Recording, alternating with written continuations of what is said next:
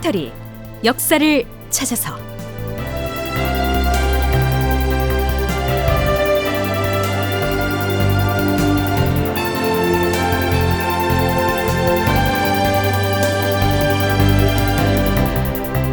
제 1265편 요동경략 원숭환 모물룡을 호출하다.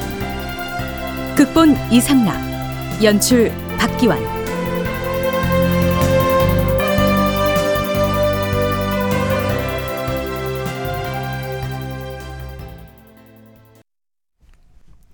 여러분 안녕하십니까? 역사를 찾아서의 김석환입니다. 평안도 철산 앞바다의 가도라고 하는 섬에 자리를 잡은 모물룡의 동강진은 엄연히 명나라의 군진이었지요. 그런데 가령 인조 제위 6년째인 1628년 무렵에 이르면 아주 노골적으로 심양에 도읍을 둔 후금하고 소통을 합니다. 이 시기의 후금은 명나라와 전쟁 상태였는데도 말이죠. 인조 6년 12월 1일치의 인조실록 기사를 살펴보죠. 이때에 모차와 호차가 공공연히 수호한다고 말하면서 평안도의 창성을 경유하여 후금의 심양으로 왕래하는 행차가 끊이지 않았다. 이 대목을 쉽게 설명을 하자면 모물룡의 사신과 후금의 사신이 서로 사이좋게 지내기로 했다면서 함께 후금의 수도인 심양을 자주 왔다 갔다 했다. 이런 얘기입니다. 어느 날은 후금 사람 두 명과 모물룡의 사신이 정묘호란 때 의병장으로 활동했던 지등남의 집으로 찾아왔는데요. 이 지등남이 의아해서 아니 둘이 어떻게 함께 다녔느냐 이렇게 묻자 모물룡의 사신이 이렇게 대답을 합니다. 지금 후금 내부에서는 다시 조선을 침범하자고 주장하는 사람도 있고 혹은 이미 서로 친선 관계를 맺었을 뿐만 아니라 가도의 모물룡 도독하고도 화친 관계를 맺었으니 굳이 다시 침범할 필요가 있겠느냐 이렇게 말하기도 합니다. 후금의 주장인 홍타씨가 우리 모물룡 도독에게 서신을 보냈는데 그러자 모물룡 도독도 이렇게 답신을 보냈어요. 당신들은 조선하고는 이미 서로 우호 관계를 맺지 않았는가? 뿐만 아니라 동강진의 도독인 나하고도 잘 지내기로 강화를 약속하였는데 내가 어찌 당신들을 나쁘게 여기겠는가? 조만간 북경의 우리 조정에도 주문을 보내서 이러한 상황을 아를 것이다. 자, 모물룡이 속되게 말하면 양다리를 걸치고 있는 형국인데요. 이때 모물룡이 처한 상황을 서강대 계승범 교수는 이렇게 분석합니다. 북경에 대해서는 내가 후금의 배후를 지금 견제하고 있으니까 물자가 많이 필요하다. 다 도와줬죠. 조선에 대해서는 니네가 스스로 막을 수 없는 북쪽 압록강 국경을 우리가 지켜주고 있잖아. 우리는 물자가 필요하다. 또 많이 받아 먹었단 말이에요. 근데 정묘호란이라는 게 뭐냐면은 후금이 조선을 쳐서 승리한 거잖아요. 그러다 보니까 중간자적인 역할을 하는 그 힘의 균형이 깨져버린 거예요. 그러니까 이제는 모문력 입장에서 봐도 명나라와 후금 사이에서 양자태기를 할 필요가 절박해지는 상황으로 바뀌어버린 거죠. 자, 이런 상황이었으니 모물룡은 명나라 조정에는 후금을 계속 견제할 테니까 물자를 계속 보내달라 이렇게 얘기하는 한편 명나라 당국 몰래 후금과 사신을 주고받으면서 밀통을 하고 있었다. 이런 얘기가 됩니다.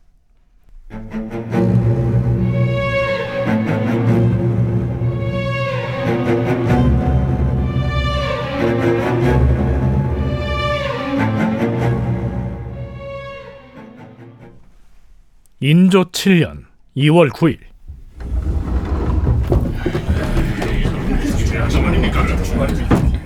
비변사의 당상관들을 포함한 대소신료들이 인조의 부름을 받고 편전으로 모여듭니다.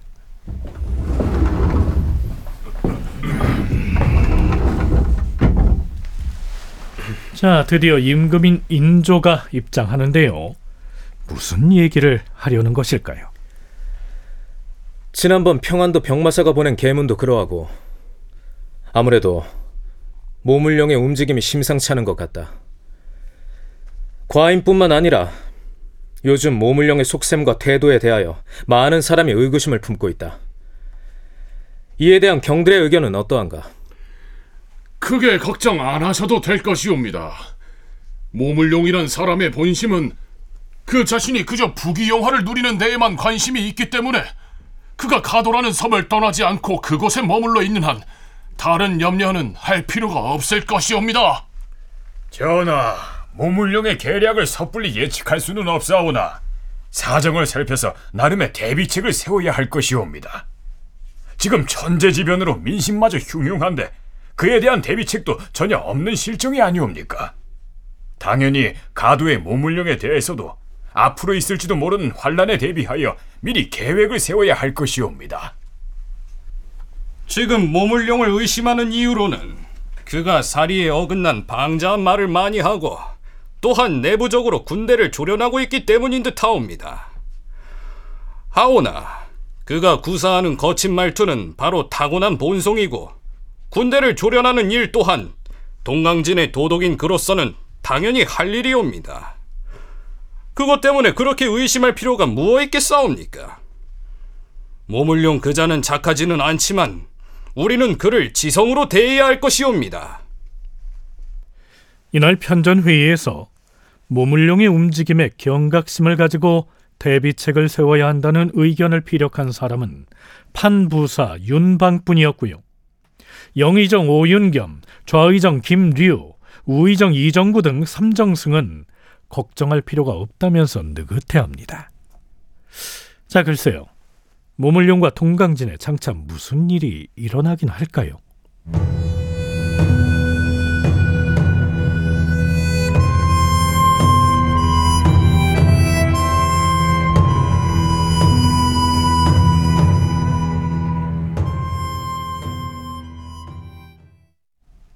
자, 이번에는 인조실록에는 나타나 있지 않은 승정원 일기의 기사를 살펴보겠습니다.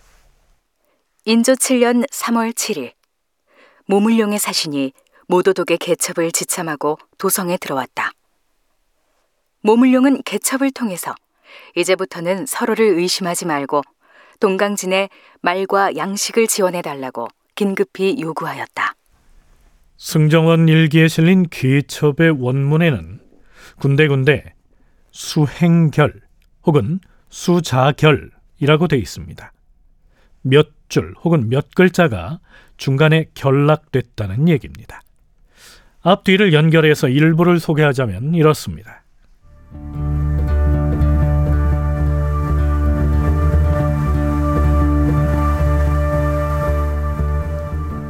조선국 국왕전하, 저와 전하는 일찍이 서로 의지하고 힘을 합해서 불공대천의 원수인 후금 오랑캐에게 서력을 도모할 것을 기약하였습니다. 그런데 근래 전하께서는 어찌하여 주변의 잘못된 말을 듣고서 저의 본심은 헤아리지 않고 의심을 하십니까? 제가 어찌 다른 마음을 먹겠습니까? 지금 전하를 위해서 눈물을 흘리며 말하는 것입니다. 다시 바라건대 전하께서는 모든 일을 스스로 주관하시고 신하들의 현혹하는 말을 듣지 마십시오.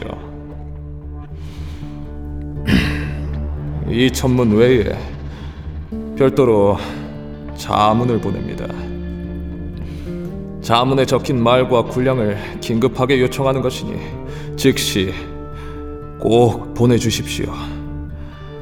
아, 이번에 요구한 말과 군량은 우리 군대의 긴급한 수요와 관련이 있으니 전하께서는 자문에 적힌 숫자대로 빠뜨리지 말고 꼭 보내주십시오.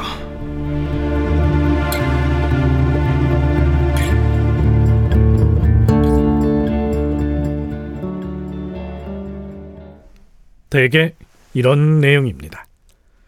이 무렵 모물룡의 움직임에 대해서 조선 조정에서 의구심을 가지고 있었고 그런 분위기가 가도로 흘러 들어갔던 것 같습니다. 모물룡이 군량 지원을 요구하는 일은 이렇게 다반사였고 조선 조정에서는 그때마다 대부분 그 요구를 들어주었지요. 그런데 이번엔 좀 수상합니다. 자기들 군대의 수요 때문이라고 말하면서 말과 양식을 긴급히 꼭 보내달라고 거듭거듭 독촉하고 있는 것이죠. 자, 그런데요. 며칠 뒤에 승정원 일기를 보면 이때 모물룡이 보낸 사신단이 한양 도성에 들어와서 온갖 약탈을 자행하는 것으로 나타납니다. 주상 전하, 사원부 지평 정백형이 긴급히 아뢰옵니다. 이번에 도성에 들어온 모도독의 부하들이 지금 민가를 누비면서 닥치는 대로 약탈을 자행하고 있어옵니다.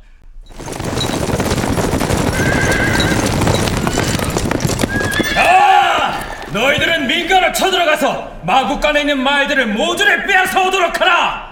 저항하는 자가 있으면 모도독의 명령이라고 알려라.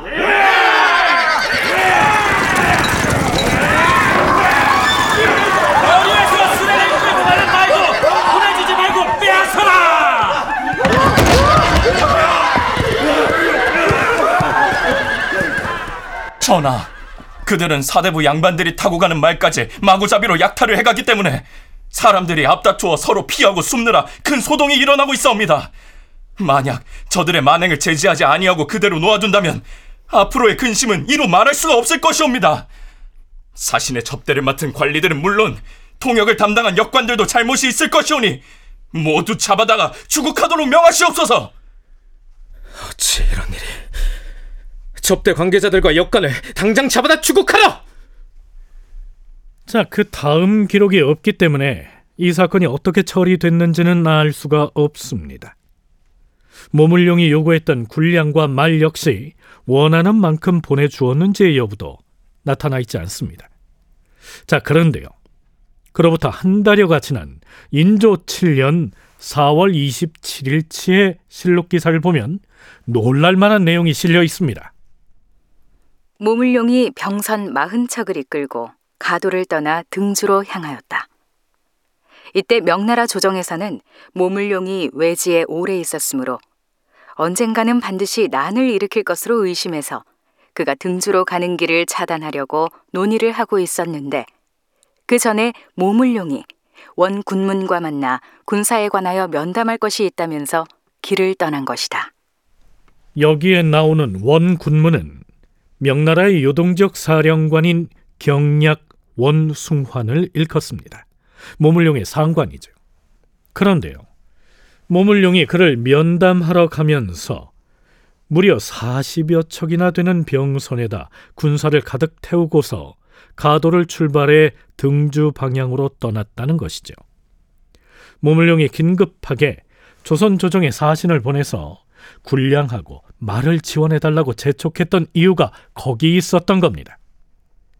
이전부터 명나라 조정에서는 이 모물룡이 반란을 일으킬지도 몰라서 그가 등주로 가는 길을 차단하려고 했었는데 그러기 전에 모물룡이 원숭환을 만나겠다고 자진해서 갔다는 내용입니다. 하지만 인조실록의 이 기록은 정확하지가 않습니다. 중국 측의 사서에 따르면 모물룡이 자진해서 원숭환을 만나러 간 것이 아니고요. 원숭환의 호출을 받아서 불려갔던 것이지요. 사학자 한명기는 자신의 저서 역사평설 병자호란에서 중국의 사서들을 인용하면서 이렇게 기술하고 있습니다. 원숭환은 모물룡을 극도로 혐오했다. 그가 가도에 퍼질러 앉아 군량만 축내고 있을 뿐 정작 후금 공략에는 전혀 도움이 되지 않았기 때문이다. 원숭환은 산해관 바깥의 방어를 책임지고 있는 사령관으로서 그가 모물룡에 대하여 느끼는 배신감은 매우 구체적이었다. 그래서 드디어 가도의 모물룡에게 전령을 보낸 것이다. 전령은 곧 요동경략 원숭환의 명령서였다. 원숭환은 모물룡에게 등주의 쌍도로 오라고 명령했다. 쌍도는 여순에서 육로로 80리, 해로로 40리 떨어진 곳에 있었다. 모물룡은 쌍도로 향하면서 무려 2만 8천 명이나 되는 병력을 선박에 태우고 갔다. 자신을 지휘하는 상관의 호출을 받고 가면서 그렇게나 많은 대병력을 이끌고 가다니요. 자, 이것이 무엇을 의미할까요? 원숭아는 그 당시에 명나라의 동쪽을 지킬 때 최고의 수장인 거죠. 독수 이렇게 불렸거든요. 뭐 총독, 뭐 원수 뭐 이런 걸막 합친 거죠. 근데 모문룡이 그 통제 안에 들어가지 않았다. 라는 게 가장 핵심적인 갈등이었던 것 같아요. 나중에 들이댔던 명분은 여러 가지가 있는데 후금하고 내통도 있고 그래서 모문룡도 그 사실을 알고 있었겠죠. 그래서 갈 때 보면은 대군은 또 거느리고 가거든요. 그것 자체도 사실은 원숭아한테는 굉장히 거슬렸다고 해요. 동북아 역사재단 장정수 연구위원의 얘기를 들어봤는데요. 그렇다면 이 쌍도라고 하는 섬에서 명나라군 내부 세력끼리 한바탕 격돌이 벌어질까요? 자세한 상황은 다음 시간에 살펴보기로 하겠는데요. 결론 한 가지를 미리 말씀드리자면 모물룡은 다시는 평안도 철산 앞바다의 가도로 돌아오지 못합니다.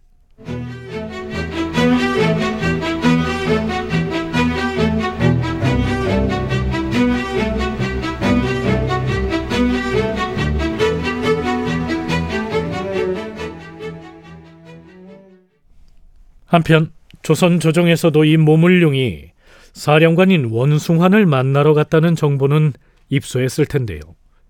물론 그 정보라는 것이 제한적이었죠. 모물룡이 가도를 떠나고 나서 20여 일이 지난 인조 7년 윤 4월 17일치의 승정원 일기를 보면 이날의 경연에서 인조가 먼저 경연관들에게 그 문제를 언급합니다. 모물룡 도덕이 등주를 향해 갈 때 군병을 많이 거느렸다고 하는데 무슨 의도에서 그토록 많은 수의 군사들과 함께 갔는지 이는 매우 놀라운 일이 아닐 수가 없다. 전하, 가도의 동강진 내부의 공로는 군병을 데리고 들어가는 것을 모두 그릇된 일로 여겼다고 하옵니다. 분위기를 보아하니 모도독은 앞으로도 다른 데 가지 않고 그 섬 안에 쭉 머물러서 자신을 보존할 계책으로 삼고자 해서 그리한 것으로 보이옵니다. 우선 군병을 거느리고 들어감으로써 스스로 강한 위세를 보이고자 한 것일 뿐 다른 뜻은 없을 것이옵니다. 듣기로는 3, 4천 정도의 병정을 데리고 갔다고 하였는데 그렇다면 섬 안에 남겨둔 병사는 얼마나 되는가? 3, 4천인지 수만 명인지는 알 수 없으나 도독이 간 뒤에 섬 안을 둘러보니 군병의 모습이 드물어 싸웁니다. 그리고 인솔에 간 선박은 50여 척이었다 하옵니다. 선박의 규모가 크던가? 큰 것도 있고 작은 것도 있어 싸웁니다. 선박의 채색과 장식으로만 보면 제법 아름다워 보였지만 사실 그 배들은 매우 허약해서 험한 풍파를 만나면 아주 쉽게 망가지고 말 것이옵니다. 그 많은 병력을 50척이나 되는 선박에 나누어 태우고 갔다면 필시 등주에서도 그 모습을 보고 모두 놀라지 않겠는가? 그곳에서 별다른 일이 없겠는가? 과연 그곳에서 무슨 일이 벌어질까요? 다큐멘터리 역사를 찾아서 이 시간 순서 마치겠습니다.